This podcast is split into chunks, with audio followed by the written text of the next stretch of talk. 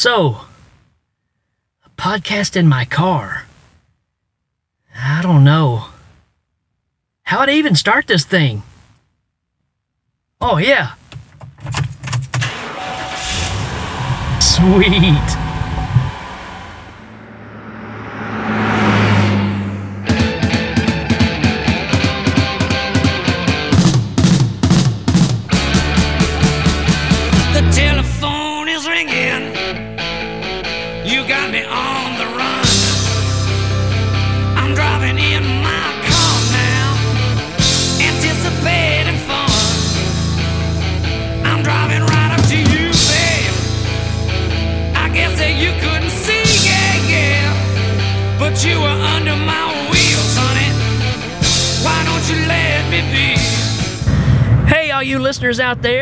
This is Rick, and I want to be the first to welcome you to a brand new podcast that I'm doing here called Under My Wheels. It's basically going to be me driving back and forth from work and trying to put together a podcast for you in the same time and just try to make it entertaining. Um, the reason I'm doing this is I spend two and a half hours in a car every day just driving, uh, and it gets really, really boring. And I'm a big podcast fan and a big podcaster. Uh, some of you are probably checking this out because you've heard other shows I've done, and if you haven't, then you've got a perfect opportunity right here, a great starting point to kind of see the madness and uh, the goofiness that is me. So I hope you're going to enjoy this. I know I'm going to. It's going to be a whole lot of fun, and it's just going to occupy a dull period. Every day that I have here. My goal is to be able to release an episode every Monday, Wednesday, and Friday and I'm going to see how that works out. I may have to change that, but right now that's the plan is be able to release 3 shows a week and hopefully it'll be a part of maybe the start of your day. Something you may want to jump into your car and listen to on the way to work or just your commute to wherever or if you're going shopping or if you just like to listen to podcasts. This might be a good idea of something to check out. So, again, to introduce myself, my name is Rick Morgan, and I have three different podcasts, and I've been a guest on some other shows. But my main shows one is called the Hail Ming Power Hour, which is a uh, kind of a salute to the 70s and 80s, more 80s than anything else, of kind of long forgotten movies such as like Krull, Dragonslayer, Golden Child, things kind of like that that were on HBO nonstop when we were kids. So uh, we kind of salute those kind of movies. Of course, the Hail Ming Power Hour. Hail Ming is from the Flash Gordon movie, so we just picked something that kind of represented that time period that uh, me and my buddy Danny Bennett were very fond of. So no, it's not just a Flash Gordon show. It has to do with just that time period. Uh, another show I have is called Short Bus Cinema, which is me and my buddy Johnny Krug, who has a, a, a back reputation of, of great horror podcast as well. And he and I teamed up and started Short Bus Cinema. And it's basically the search for the worst movie ever made, the holy grail of bad movies. And uh, we have a blast with that show. It's kind of listener driven. They kind of recommend movies for us, and we do a search and tell you if it's really that bad or not. The other show I have is a total horror podcast, which I just started know, a couple of months ago. I'm only about seven episodes deep, and it's called House of Whacks. Now that's not wax like candle wax. That's wax like with a like with a axe. So W H A C K S wax, House of Whacks, and uh, that's a new venture for me. And I'm trying to find something that with this just kind of opens it up to a lot of different things, a lot of different subjects. And it's going to be weird because I want to pretend like you're my passenger, you're with me. Uh, Lord knows you probably need to be driving. But, anyways, having you here with me, you're my passenger, and we're just having a conversation. And hopefully, you're going to find this entertaining. Uh, the car that we are in, you would think, man, this Rick guy sounds like he's a hunk, right? He's probably driving some big muscle car. Nope, couldn't be further from the truth. I'm driving a 2015 Chevy Spark. It's blue, it's a hatchback, and I personally call it the Blunicorn. And the reason being is right above the windshield on the roof of the car, there's a, an antenna that happens to look like a unicorn horn. So this thing going down the road has this little antenna sticking up on the top. and being that it's blue, I call it the Bluenicorn. So you're getting this report straight from the Bluenicorn, and uh, you'll be hearing that referenced a lot in this show. So my plan here is just to offer up a lot of stuff, well, mainly that I care about. Um, I'm a 70s kid, so all my childhood was raised in the 70s, and I was a teenager in the 80s. So my heart is really in those areas. Uh, I'm a big movie buff. Uh, I used to be a big TV buff. I'm way behind on that. But, uh, you know, life takes over and you have to do those kind of things. But uh, I'm into a lot of pop culture, I'm into a lot of music. So it's going to be just a big mishmash of those kind of things. And I'm hoping as we go along, you guys get more interactive with me. And uh, that's going to drive where a lot of this show goes. drive. Get that? and uh, it's going to be a lot of fun. Hold on, let me get out of the way. All right, we're back on. So, yeah, it's going to be a whole lot of fun. So, one of these first things I want to try to attempt here is going to be just what's kind of recent in the movie news that's going on. So, here's our stab at our first show and our first movie news. And the first thing I've got here is the news that came out today is Zack Snyder's Justice League cut reportedly not to be released. Uh, I don't know if you've seen the Justice League movie.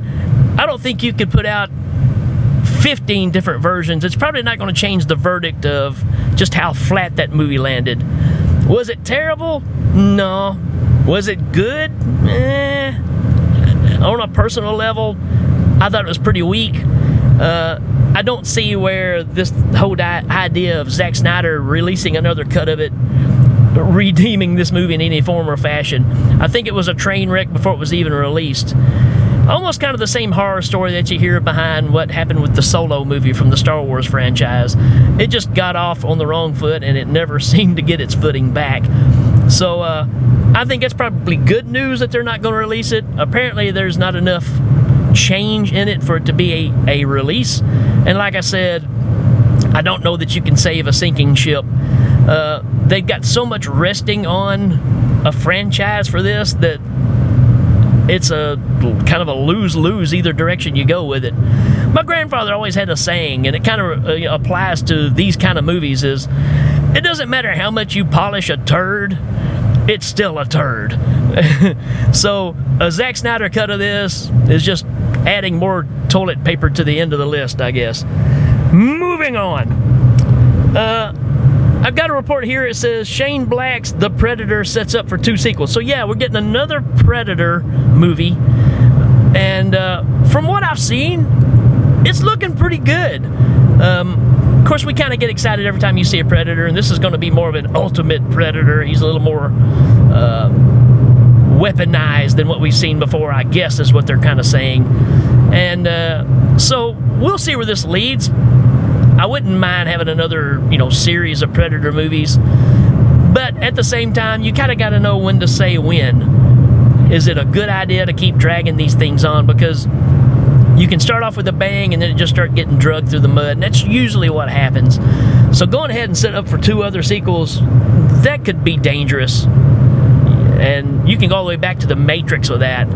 Seemed like a good idea, really wasn't that good of an idea. So uh, we'll see where this leads. Um, sequels scare the crap out of me when we start talking about them. Also, just the fact of no originality. How many times are we going to keep doing the same thing? And so, and I'm sure we'll talk about that a little bit more too. Here's another interesting tidbit for the uh, the 2018 release of the new Halloween movie. I love this. This is one of my favorite things I've read. It says. Uh, the Halloween 2018 originally incorporated all of the sequels when they were trying to write the script. and here's a quote it said, We started incorporating all the follow ups, and then it got overwhelming trying to engineer something that made sense. Yeah, I think that was probably the problem. Every time you hear there's going to be a new Halloween movie, that's always the problem because what is considered canon? Can you really accept everything that's happened, even part three, which I'm a fan of, but really has nothing to do. But trying to include all of these and make a new script and tie it back into the Jamie Lee Curtis story, yeah, I guess you can kind of say they did it before with H2O. Was it really that great? I I don't know. I didn't care too much for it. To me, it, it really stops after, weirdly enough, after the third one. One, two, and three is about as far as I'd like to take the whole Michael Myers story. But I think it is a great idea to go back and just say, you know, forget all that mess. It was just a fever dream. We're going to pick up right after the first movie. That's ballsy, folks. Um, we'll see how this works out. I'm, I'm actually anticipating it. I'm looking forward to it. The stuff that I've seen looks pretty credible. I like the idea of getting back to the basics. Every time you get back to the basics, you're getting back to what really makes these stories work. So, but I love the idea that they actually tried to incorporate all this stuff. That's just hilarious. There's no telling what kind of script came out of the end of that thing, because how do you tie in part four, five, and six into this story that we're getting this time? It's just bonkers, man. So, yeah, glad they made the right decision there. Moving on. Here's something cool too for all you Godzilla fans. So we got Godzilla King of Monsters coming out for too long, and from what they're showing, it says reveals a huge wealth of information about the other monsters to be joining him. Right now, according to these tidbits and Easter eggs and things that we've been kind of seeing, it looks like we're gonna have Mothra, Rodan, and King Ghidorah join in the fight here. Uh, it's the movie's gonna be called King of the Monsters for a reason. It's, there's got to be a major showdown here. So, I mean, that's that's three heavy hitters right there. So we don't really know how that's gonna lean. Usually, Godzilla has to have a partner of sorts. Uh, that's always been weird too, because he's the main man. But he's always had a partner kind of come and help him out at times. So we'll see how this works out. But those those are those are big ones, man. Those if you're a Godzilla fan, you're no stranger to any of those. So that's going to be pretty awesome, I believe. Looking forward to that. Now we're going to get into uh, something that's tied into movies, but just absolutely cracked me up when I saw this. So you got um, where in, in in the UK, in London, actually, uh, they erected an, a massive statue of Jurassic Park's Jeff Goldblum. now, this statue is of him, you know, with his shirt unbuttoned and he's laid back. I don't know if you've seen that picture of him, but he's like looking all kind of, I guess you'd say, sexy. And for them to make this huge statue of this and just put it in London for the release of this new movie, Jurassic World, you know, uh, it's just it's really bizarre. I mean, but you gotta gotta love it, man. I mean, that's that's just hey. You know what people like about this whole series? Jeff Goldblum. You know what people don't see enough of? Jeff Goldblum without a shirt. Well, let's just build a big statue and stick it in the middle of London. Sure, that won't cause any car wrecks. uh, making a turn here, folks. Yeah, look out! All right. So let's. I've got another thing here. Uh, I, I really have a problem with remakes. Um, I think it's just the fact of we have so many. So not the fact of just remaking something, but the fact of it just seems like we've completely run out of ideas. So I've got this thing I'm going to call Remake Roundup, and this will be a short one because I've only picked one in particular that was just announced. But it is being said that uh, there is a Jacob's Ladder remake in development, and I don't know. Is that remakeable? Probably is. Can you make it make any sense? Because the first one didn't really make any sense. Um, so I'm kind of on the ropes on this one because I kind of say don't remake it because why? why would you attempt to? And two, I'm kind of like, you know what? Go ahead, do it because I'd rather see a remake of a movie that never had a sequel, that has kind of lost its thunder. You don't hear a lot of people talk about it. So maybe refreshing it is a good idea instead of doing another Hellraiser movie or, you know, whatever we're doing. You know, trying to keep those kind of series alive when you can actually pick a, a story that's kind of forgotten and it's out there, but the goods are in the story. I don't know. We'll see. Um, yeah, I'm really on the ropes on this one. This this could work out to be fantastic and make the movie more even more popular than before, or it could just kind of be meh. So we'll just see how that works out. It's kind of like the same thing with Suspiria. Suspiria is known and beloved by so many horror fans. The ones that absolutely love Suspiria, which you know all the reasons why if you're a Suspiria fan, the lighting, the techniques that are that are used, just the way the movie moves. It's really, really unique. It's a work of art. If you like the movie or not, it's a work of art. So to remake this and to do what the producers and the directors are doing with this and really kind of telling the same story but just in a different way. Not trying to recapture the incredible lighting and stuff that argento had done in the original. I don't know man. What i've seen of it looks really good. I'm really kind of anticipating it more than the new halloween movie. So uh, we'll see. We'll see what kind of spin because again the goods are in suspiria. If it's done right and the original material is handled correctly, we could have a major movie right here. So I'm excited about it. We'll see how it goes. I know a lot of people will disagree with that, and I am a big Suspiria fan. So uh, I don't know. I can see where the possibilities would be there to bring a new group into the fold and uh, let them appreciate the story that is Suspiria. Because you got to remember, regardless if it's Argento doing it or not, Argento and his surrounding people wrote this story. So the story is still theirs. So we're not losing a whole lot there. The story is still intact, I hope. And we'll just have to see how that works out. And I don't really know if this qualifies as a remake. It's just some more movie news, but folks, special announcement, special announcement. We're getting another Robocop movie. Uh, again, do we need it? Don't really know. You've got the guy that did District 9 and Chappie. making the movie, which, you know, visually I can see him being a choice for this. I mean, we just had a reboot movie a few years ago, and it was just okay. You know, they tried to give him this new look. It was okay. You know, can you beat the original? It's really gonna be hard to do. There is, there's a grittiness to that movie that I don't think we can really capture anymore. Uh, not to mention Clarence Boddicker. But uh, yeah, do we really need this? Again, we're just kind of running out of originality here. Um, find your own new superhero to make a movie about, you know. Find something that's yours. Originality. That's the key to all this. So, uh, yeah, we'll see what happens there.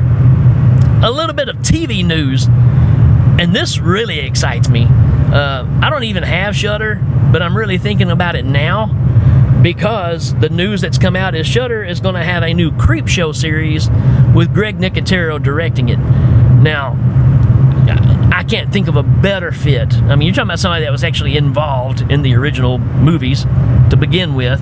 Uh, he's coming, you know, turned into a director in his own right with the Walking Dead stuff, but he's always been involved with a lot of Romero stuff. So this is as good as getting Savini to be involved or even direct it, which who knows? Uh, Greg Nicotero may even do a better job with it. Uh, this is exciting stuff now because think about the way the, the way the Creepshow is set up because it's short stories. So kind of take the idea of what Tales from the Crypt was for us through the late 80s and 90s and turning that into the atmosphere that is Creepshow with Greg Nicotero putting it together for a channel that is a horror channel.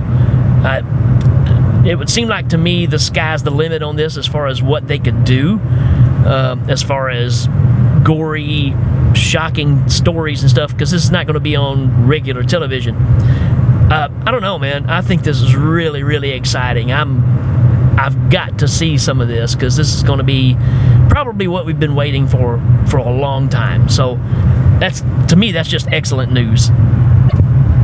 So that's kind of it for movie news that I have uh, right now. And like I said, we're going to do updates from episode to episode, and we'll be talking about different stuff. One thing I wanted to talk about is uh, something that I've kind of been watching here lately.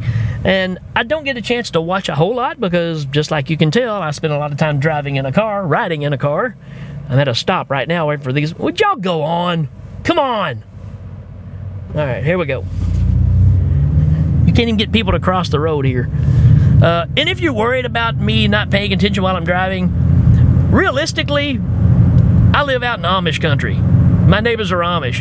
The, the majority of the road that I travel to work, there's not a lot of traffic on. And it's mainly kind of four lane, kind of open road.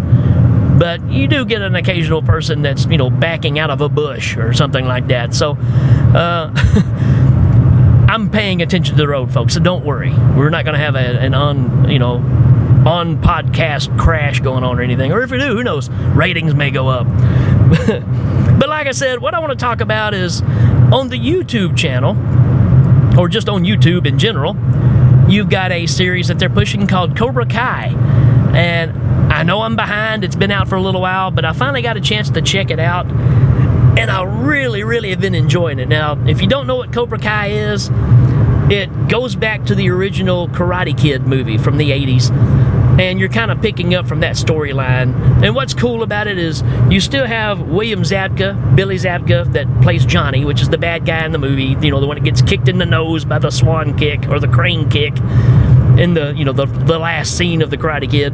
And you also have Ralph Macchio back in this playing Daniel uh, Larusso, and this is in modern times. So all these years have passed, and the story continues. So you kind of forget the other movies that were in between there. It's kind of like the Halloween thing. You're kind of skipping some of those that happen. And, um, you know, Johnny's, the character of Johnny, which is Billy Zabka, who's also producing this thing, which is pretty awesome. So he still has a bad taste in his mouth about Daniel. Uh, and basically, his life is just going to absolute crap. He lives in a dump.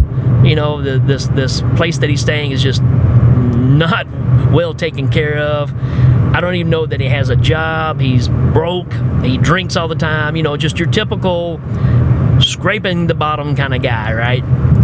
And the way the story kicks off is you're following him around and just kind of watching his character for a little bit. And he goes to a little a, a, little grocery store in this little strip mall, which is you know almost dead. And he goes in to try to buy him some beer. And this kid comes in buying some stuff. And Billy Zabka goes outside and he's just sitting there drinking his beer. And this kid comes out, and this group of teenagers start picking on this kid that was in the store buying stuff they start roughing him up. And again, you know, Johnny's just sitting there, taking it easy, not really paying attention. And then they sling the kid and it hits it hits Johnny's car, which he's still driving the same car that he had back in the original series, and it's just all to pieces. You know, he keeps claiming it's a classic, and uh, then he gets up and starts defending the kid, and from that point, he starts teaching this kid how to defend himself. And when he starts seeing the results of this kid having self esteem, getting stronger, not being worried about being picked on and stuff, he decides to open up the old dojo, which was Cobra Kai, which is where we get the name. That's uh, the school that that Johnny went to when he was, you know, doing the karate stuff and the martial arts and went and competed.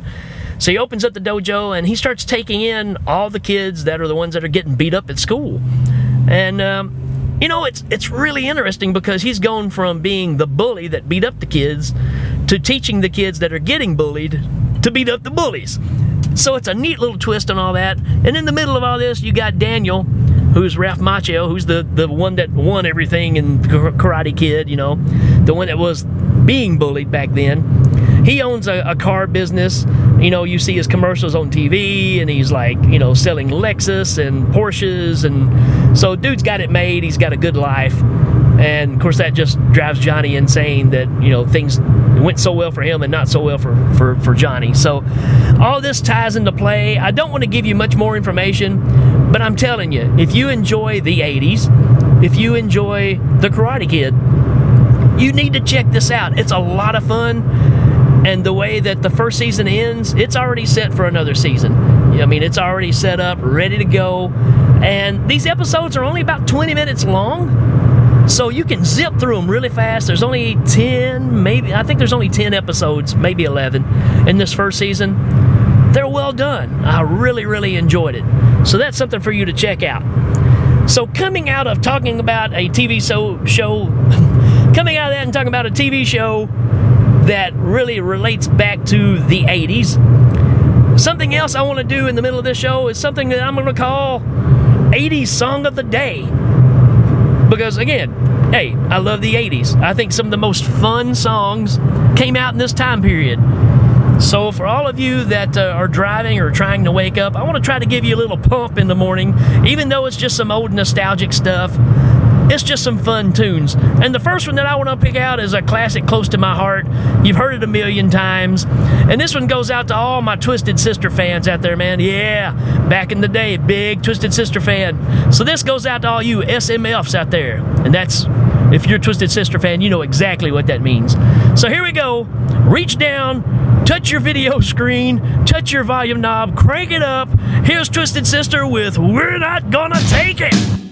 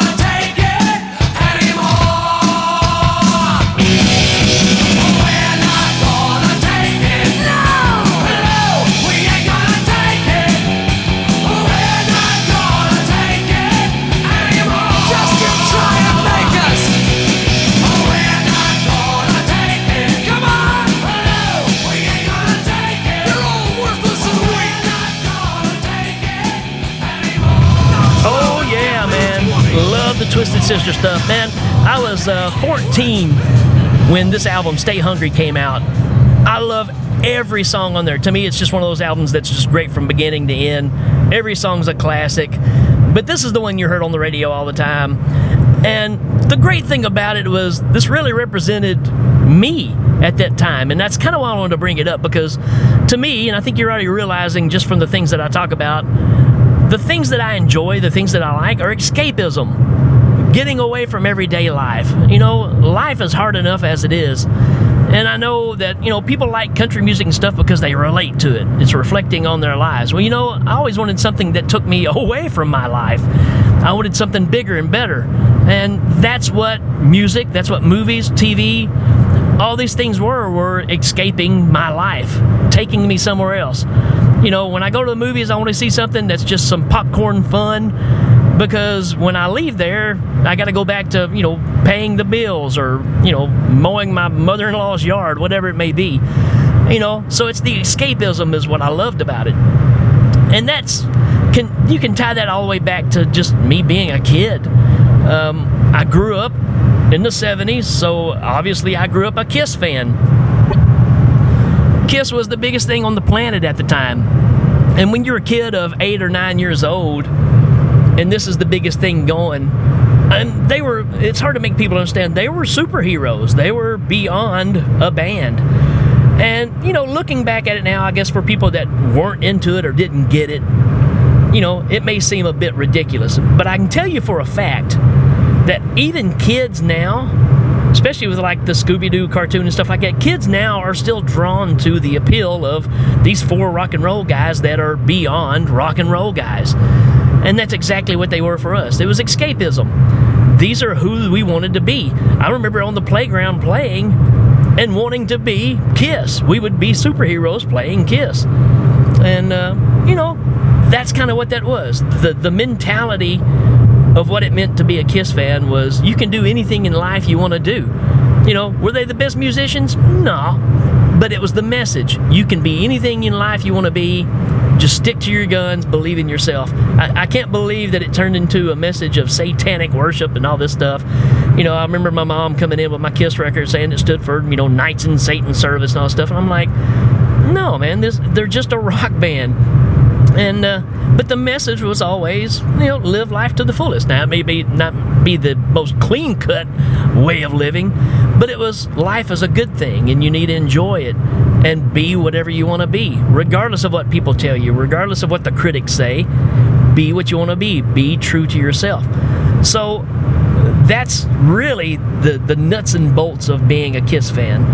And because of that growing up through life, those were the influences I had, and those were the things that I looked for. And maybe that's where you are too. That's what it was for me. And uh, somehow, as weird as that is, the escapism thing is what you related to the most. I can give you another example too. There was a there was a show that came on when I was a kid as well, around the same time period. Actually, came out in '76, and it was called Monster Squad. Now, of course, we've had the movie, and I believe that it's kind of a reflection of the idea. It's it's you know, maybe only in name only does it reference it, but it's easy to see where the two can get intertwined because you got some of the same characters in it. But the original series that came on TV, you had Gopher from from the Love Boat, who's you know Fred Grandy, played uh, played this character that he controlled Frankenstein, Dracula, and the Wolfman, and they were like wax figures, which is another thing that ties into a Kiss story. Um, but they were these wax figures that would come to life. He would hit a little transistor radio thing or, you know, some kind of little control. They would come to life and they were superheroes. He would load them up in a big hoopty 70 van and they would go fight crime. And that's what I loved about the 70s because anything goes, man. Just the most drug induced TV shows for kids. that was the best time, man, because you could have a show about, oh, look out, there we go. Sorry about that. You have the uh, 70s TV shows for kids that probably shouldn't have been for kids. You know, I think about, you know, Sigmund the Sea Monster, H.R. Pufnstuf, all these Sid and Marty Krofft stuff, which you know they were just, you know, passing a doobie around and saying, hey, let's make a show where the trees talk, man.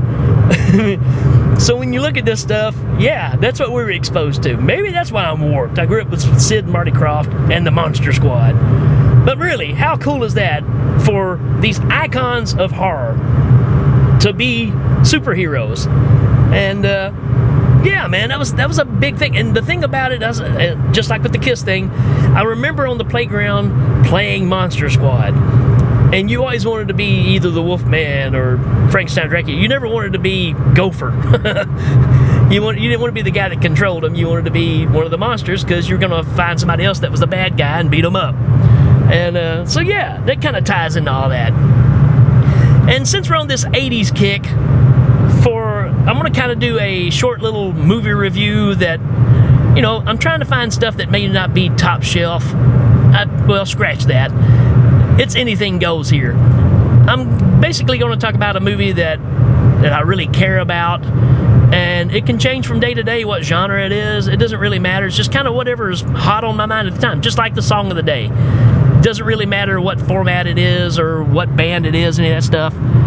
Is it cool or not? That's kind of the point. And being we're kind of on this kick about rock bands and Kiss and Monsters and Twisted Sister, I'm going to talk about a movie that came out in 1986 called Trick or Treat. Now, yeah, we've had another movie called Trick or Treat come out recently. Well, this is not it. For you that know this movie, most of most people that I know that know this movie really like this movie. Uh, I don't know many fans that just go, "Yeah, it was okay." You either really got into it, or you didn't like it, or you just haven't seen it. That's usually how this works out. I happen to absolutely love this movie because it was everything that spoke to me at this age. In '86, I was 16. So you're right at that age to where it's you against the world, right? And that's kind of the story with this. And this is right at the height of the satanic panic that we had back then, where everybody was totally scared of the satanic music and it's ruining kids' lives and all this kind of mentality of you know even putting warning labels on stickers and st- on uh, CDs and cassettes and all that stuff, which was just ridiculous because when you did that, you know the PMRC went through this whole process of putting warning labels on these. Yeah, that kept kids from wanting to buy them, right? Yeah, just like putting warnings on cigarettes or beer and stuff because you put the warnings on it makes it dangerous it means the kids want it. They're going to get it one way or the other. So yeah not a smart move. But anyways this movie breaks down about a singer named Sammi Curr. I've got a little imbd reading of it right here. Let's see what it says. First off it got a 5.8 out of 10 on imbd it's an hour and 38 minutes long. And Sammi Curr was an infamous rock star who died under mysterious circumstances. Now he wants to come back to life. Doing so requires possessing radio waves and automobiles and making a few human sacrifices. that's uh that's pretty vague for this movie. I, I, guess that's it in a nutshell. But we're missing a lot of details here. Uh, it also stars where are we at here? It stars Mark Price, who plays the Ragman or, or Eddie. He kind of goes by two names. He's got a nickname Ragman. And uh, so Mark Price, he was also Skippy on Family Ties. And this is really the only other thing I really ever saw him in. And Tony Fields plays Sammi Curr. Tony Fields was a solid gold dancer. If you don't know what a solid gold dancer is, just Google it. Go to YouTube, type in solid gold, and just watch for about three minutes. You're going to be shocked. this was one of the biggest TV shows in the 80s because, you know, MTV wasn't uh, available everywhere. So all the major networks started making all these shows to try to compre- you know, compete, not really compete, but to have a piece of that uh, that money that was going out there for these kind of things. So it was a, a, you know a music show with these dancers on there, and there was like 20 people on this show that were all dancers. And by today's standard, it's not dancing at all. It's uh, almost like I don't know ballet of sorts. So, anyways, the the fact of this guy, Sammi Curr, is supposed to be you know one part Alice Cooper, one part Ozzy Osbourne uh, you know, he, uh, one part Motley Crue. He's one of these characters that's supposed to be the the satanic person, controversial, you know, person on stage. You know, he gets on stage and bites a snake's head off, and all these things. You know, the the, the legends of you know the '80s bad guys, Ozzy and all that stuff, biting the bat and all that crazy crap. Um, so they build him up to be this baddie, and uh, he gets killed. And the Ragman or Eddie is a huge, huge fan depends on his music to get him through on, on everyday day to day life. And when he finds out he dies, he's really upset. And the local DJ, which Sammi Curr happens to be from this same town that this kid's growing up in, and a local DJ played by Gene Simmons, that's right, from Kiss, uh, has an acid tape, which is just a single recording. There's no other copies of it. It's the original copy. And it's close to Halloween, and he's going to play this version of this lost album and uh, play it at midnight on Halloween.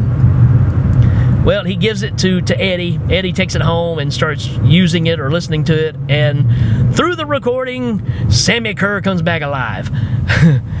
and uh, again, the funny thing about this is Sammi Curr playing, or, or Tony Fields playing Sammi Curr, is just the fact of, again, solid gold dancer, it, it's almost the equivalent of Rob Halford coming out of the closet when you you know when you said this is the metal god and he comes out and it's basically hi i'm the metal god. Uh, same comparison here uh, for this to be a all-out metal dude and he's anything but.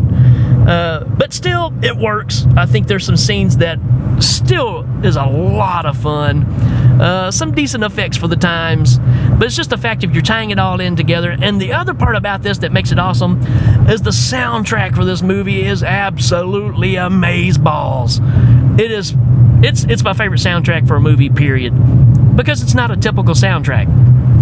It's all done by a group called Fastway, who were a legit band back at the time. had had a few radio hits, and. Uh, so to have this band do a total soundtrack, and it really was like a greatest hits for them. They just pulled songs from from different albums, slapped them all together, and did a couple of, of exclusive songs just for this movie to add to the soundtrack. And uh, man, just an amazing soundtrack. So the problem now with this movie, as far as finding it, is uh, it's kind of locked up because I think Fastway, either for royalty reasons or they just couldn't work out a deal, but they won't allow them to release it on a Blu-ray or anything like that because you know they can't settle on royalty, you know, rights and all that kind of stuff. So shame on you, Fastway, for holding back a movie that I absolutely love from getting the treatment that it deserves because all you can really find is some half done you know, pan and scan DVDs of this thing, or you have to order a bootleg from another country where they actually did release it on Blu-ray. So, uh, shame on you for preventing us having this copy of this movie. And then on the other side, we applaud you, Fastway, for standing up, stand up and be counted, which is one of the songs on there, for uh, you know defending yourselves and you know getting your getting your share. So, uh, yeah, I'm on the fence on that one too. But uh, this movie is fantastic. The movie or the music ties it all together. It's it's just uh, it's a trip, and like I said, it really plays off the satanic panic stuff. And you know, he Sammy starts helping Eddie start uh, righting some wrongs. You know, uh, again, it's another bully situation. So he starts, uh, Sammy starts giving him the abilities to take care of some of these bullies, and uh, he starts feeling good about the situation. But then suddenly, I think you start realizing that maybe bringing back a satanic, you know, music guy that was really evil back to life is probably not a good idea because his intentions are probably a little more than just helping a dude out. So uh, I'm going to leave it at that so you can check this movie out. But uh, I figure while we're here, hey, I'm gonna go ahead and play one of these tracks off this soundtrack. So here's Fastway. This is the opening track for the movie. Um, here you go. Again, crank it up. Let's go.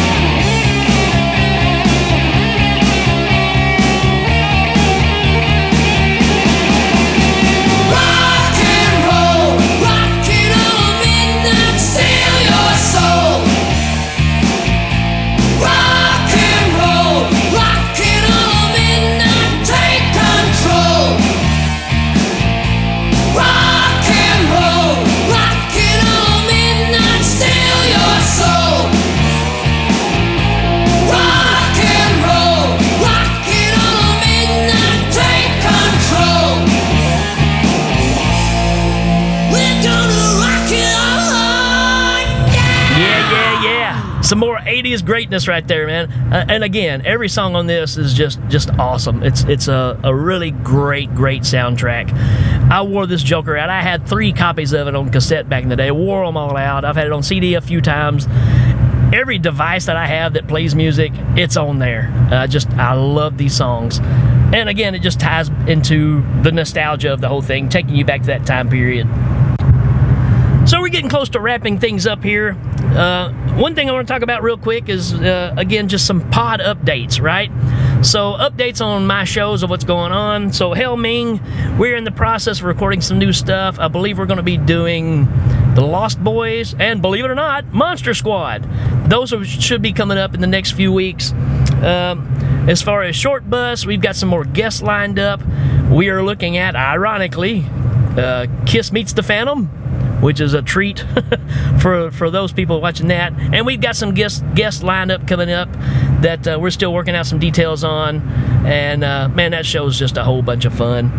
And for House of Whacks, just released the Phantasm episode, and I'm not exactly sure just what I'm going to be working on yet. I've got some requests for some shows that I need to get done, but uh, be looking for those. They'll be coming out pretty soon. But I also want to talk about podcasts you should check out. If you're a podcast listener, then here's some options for you that are some shows that I just absolutely love. And one of them is The Witch versus the Doomsday Clock. Man, I love the show. I love The Witch. He's a ton of fun. It's a little bitty short episode, shorter than this. Um, I know I'm kind of rambling, but hey, I'm still driving. But uh, his shows are quick little interview shows where he, he, reviews a movie, but he's doing it from the future. And uh, oh man, you, you have to check it out. He has guests on pretty much every episode, covering some wacky movies and just giving you a rundown in a very hysterical way. Very well produced. Great, great show. That's The Witch versus the Doomsday Clock. And he's a member of, of Legion Podcast, as myself. All my shows are on Legion Podcast. So uh, he is uh, he is one to definitely check out. You can't go wrong listening to The Witch versus Doomsday Clock. So that's my recommendation for this episode.